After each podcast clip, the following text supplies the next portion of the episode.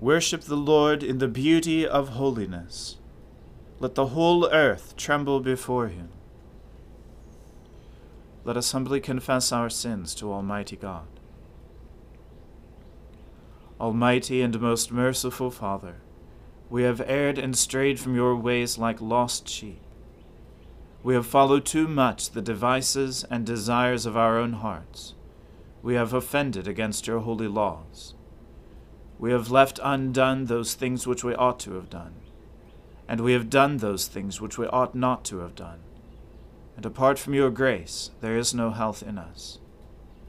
O Lord, have mercy upon us. Spare all those who confess their faults. Restore all those who are penitent, according to your promises declared to all people in Christ Jesus our Lord. And grant, O most merciful Father, for his sake, that we may now live a godly, righteous, and sober life, to the glory of your holy name. Amen. The Almighty and merciful Lord grant you absolution and remission of all your sins, true repentance, amendment of life, and the grace and consolation of his Holy Spirit. Amen. O Lord, open our lips, and our mouth shall proclaim your praise. O God, make speed to save us. O Lord, make haste to help us. Glory be to the Father and to the Son and to the Holy Spirit, as it was in the beginning, is now, and ever shall be, world without end. Amen. Alleluia. O gladsome light, pure brightness of the ever living Father in heaven. O Jesus Christ, holy and blessed. Now, as we come to the setting of the sun, and our eyes behold the vesper light, we sing your praises, O God, Father, Son, and Holy Spirit. You are worthy at all times to be praised by happy voices. O Son of God, O Giver of life, and to be glorified through all the worlds. Be joyful in the Lord, all you lands. Serve the Lord with gladness, and come before his presence with a song. Know this, the Lord himself is God. He himself has made us, and we are his. We are his people, and the sheep of his pasture. Enter his gates with thanksgiving. Go into his courts with praise. Give thanks to him, and call upon his name. For the Lord is good his mercy is everlasting, and his faithfulness endures from age to age. Glory to the Father and to the Son and to the Holy Spirit, as it was in the beginning is now, and ever shall be, world without end. Amen. I will sing of mercy and justice. To you, O Lord, will I sing praises. I will strive to follow a blameless course. Oh, when will you come to me? I will walk with sincerity of heart within my house. I will set no worthless thing before my eyes. I hate the doers of evil deeds, they shall not remain with me. A crooked heart shall be far from me. I will not know evil. Those who in secret slander their neighbors I will destroy. Those who have a haughty look and a proud heart I cannot abide. My eyes are upon the faithful in the land, that they may dwell with me. And only those who lead a blameless life shall be my servants. Those who act deceitfully shall not dwell in my house, and those who tell lies shall not continue in my sight. I will soon destroy all the wicked of the land, that I may root out all evildoers from the city of the Lord.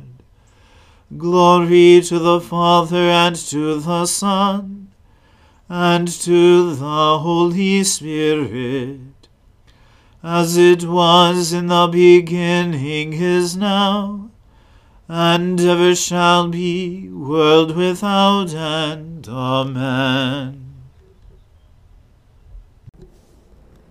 A reading from the book of the prophet Ezekiel. In the twenty fifth year of our exile, at the beginning of the year, on the tenth day of the month, in the fourteenth year after the city was struck down, on that very day the hand of the Lord was upon me, and he brought me to the city. In visions of God he brought me to the land of Israel, and set me down on a very high mountain, on which was a structure, like a city to the south. When he brought me there, behold, there was a man whose appearance was like bronze, with a linen cord and a measuring reed in his hand and he was standing in the gateway. And the man said to me, Son of man, look with your eyes, and hear with your ears, and set your heart upon all that I shall show you. For you were brought here in order that I might show it to you. Declare all that you see to the house of Israel. And behold, there was a wall all around the outside of the temple area, and the length of the measuring reed in the man's hand was six long cubits, each being a cubit and a handbreadth in length. So he measured the thickness of the wall, one reed, and the height, one reed. Then he went into the gateway, facing east, going up its steps, and measured the threshold of the gate, one reed deep, and the side rooms, one reed long and one reed broad, and the space between the side rooms, five cubits, and the threshold of the gate by the vestibule of the gate at the inner end, one reed. Then he measured the vestibule of the gateway on the inside, one reed. Then he measured the vestibule of the gateway, eight cubits, and its la- jambs, two cubits, and the vestibule of the gate was at the inner end. And there were three side rooms on either side of the east gate. The three were of the same size, and the jambs on either side were of the same size. Then he measured the width of the opening of the gateway, ten cubits, and the length of the gateway, thirteen cubits. There was a barrier before the side rooms, one cubit on either side and the side rooms were six cubits on either side. Then he measured the gate from the ceiling of the one side room to the ceiling of the other, a breadth of twenty five cubits. The openings faced each other. He measured also the vestibule, twenty cubits, and around the vestibule of the gateway was the court.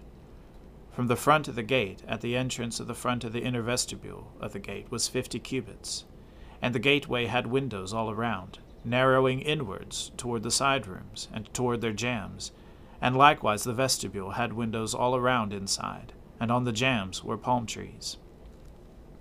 Then he brought me into the outer court, and behold, there were chambers and a pavement all around the court.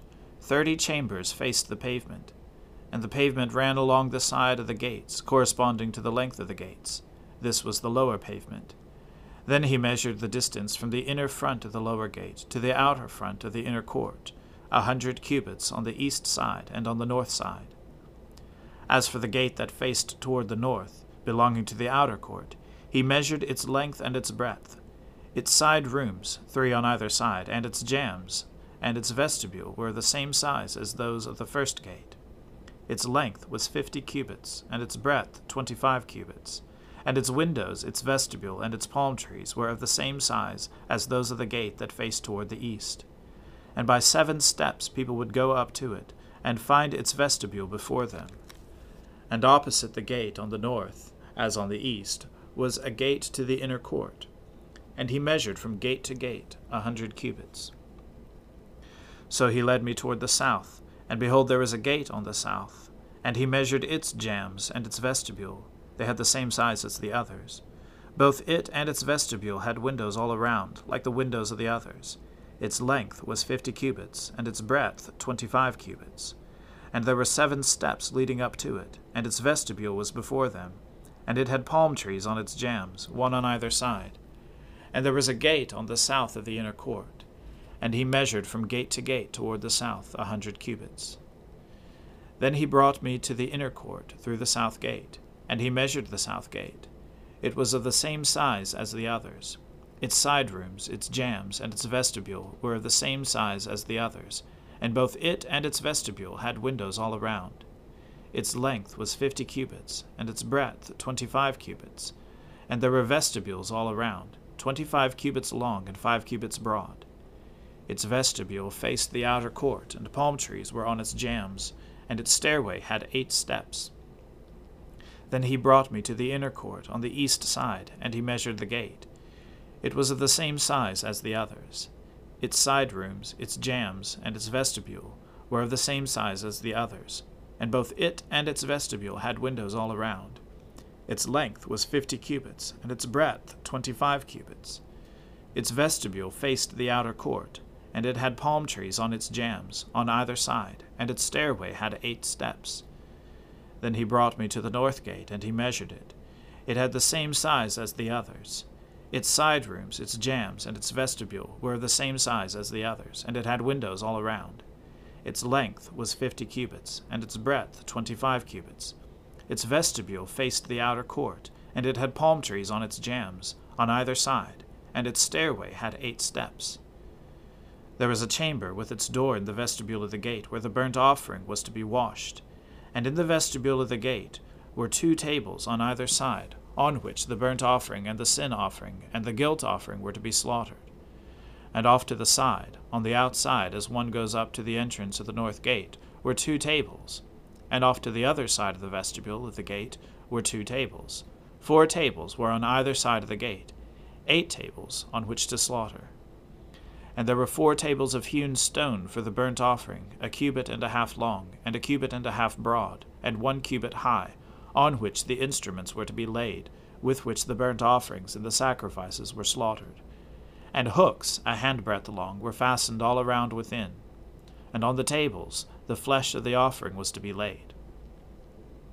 On the outside of the inner gateway there were two chambers in the inner court, one at the side of the north gate facing south, the other at the side of the fa- south gate, facing north. And he said to me, This chamber that faces south is for the priests who have charge of the temple, and the chamber that faces north is for the priests who have charge of the altar.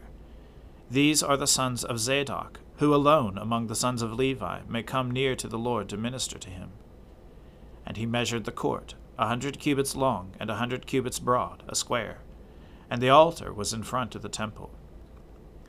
Then he brought me to the vestibule of the temple, and measured the jambs of the vestibule, five cubits on either side. And the breadth of the gate was fourteen cubits, and the side walls of the gate were three cubits on either side. The length of the vestibule was twenty cubits, and the breadth twelve cubits, and people would go up to it by ten steps, and there were pillars beside the jambs, one on either side.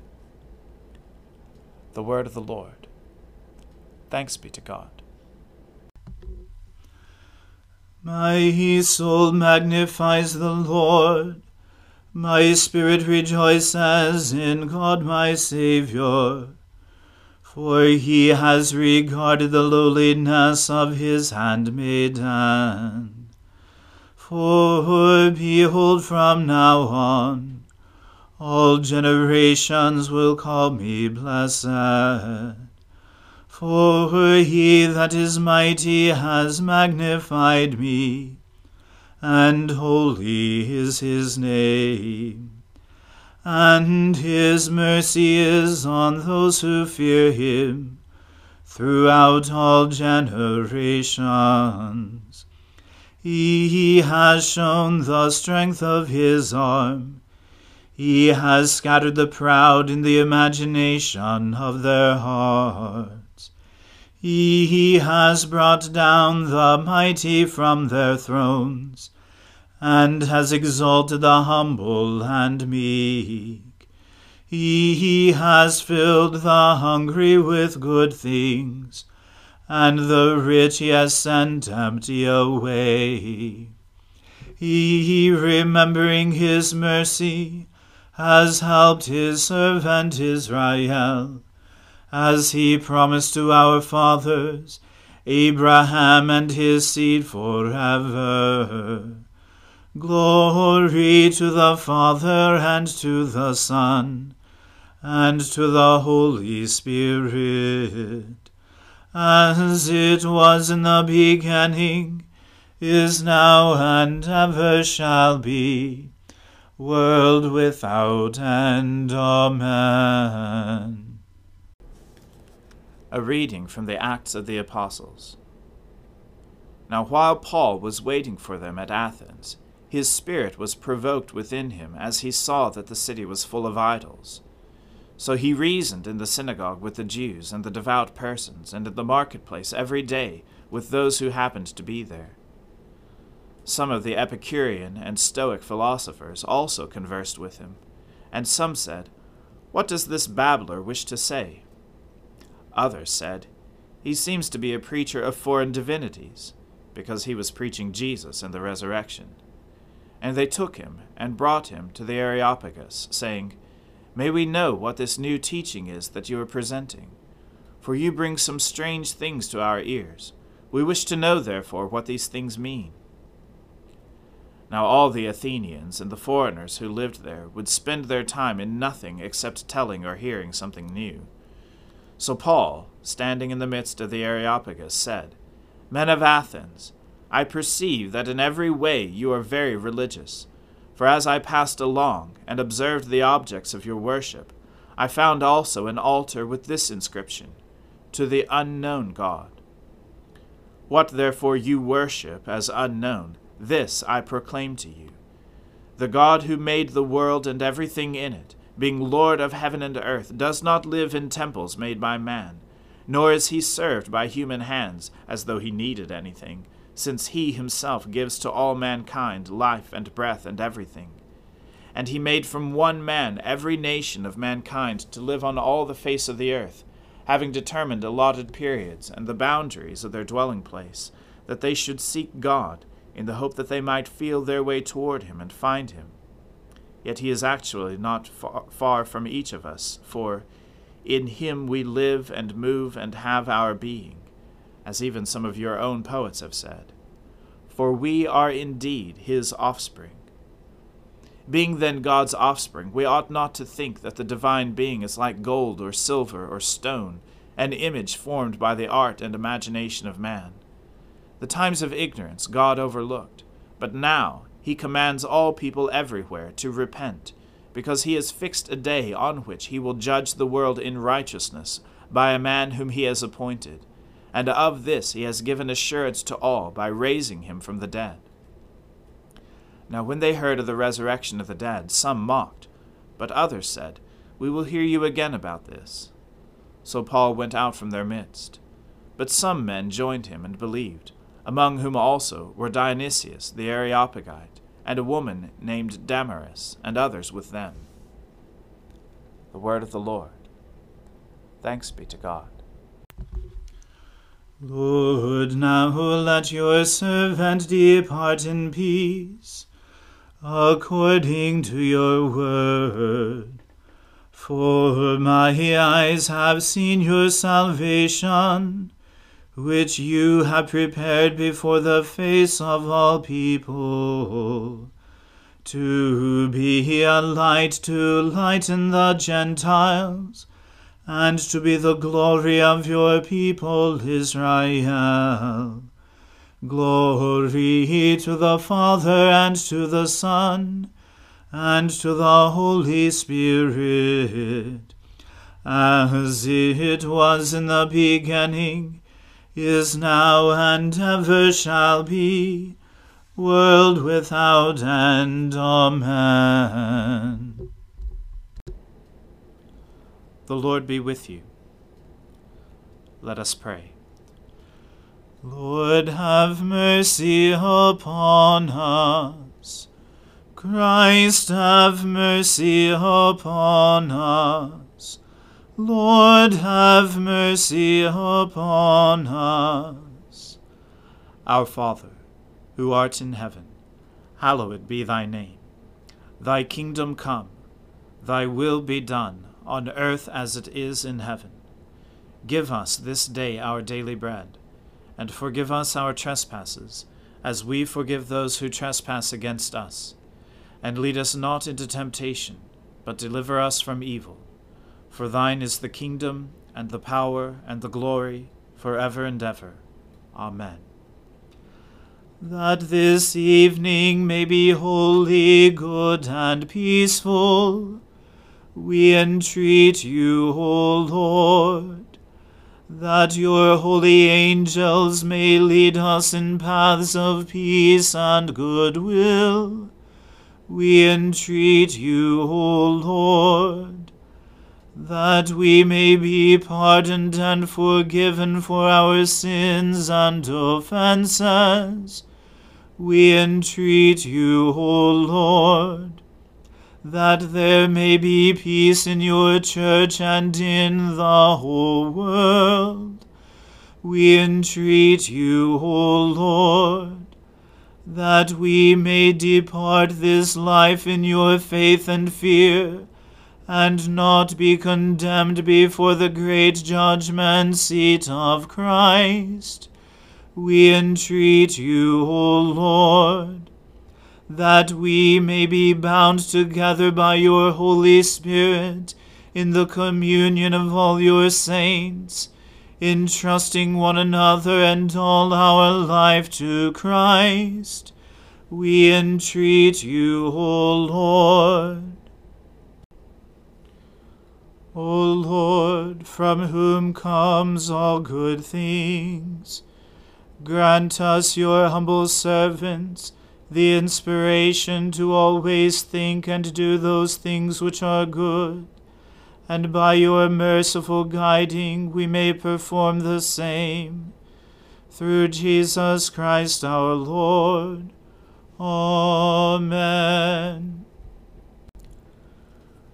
Lord Jesus Christ, by your death you took away the sting of death. Grant to us, your servants, so to follow in faith where you have led the way that we may at length fall asleep peacefully in you, and wake up in your likeness, for your tender mercy's sake. Amen.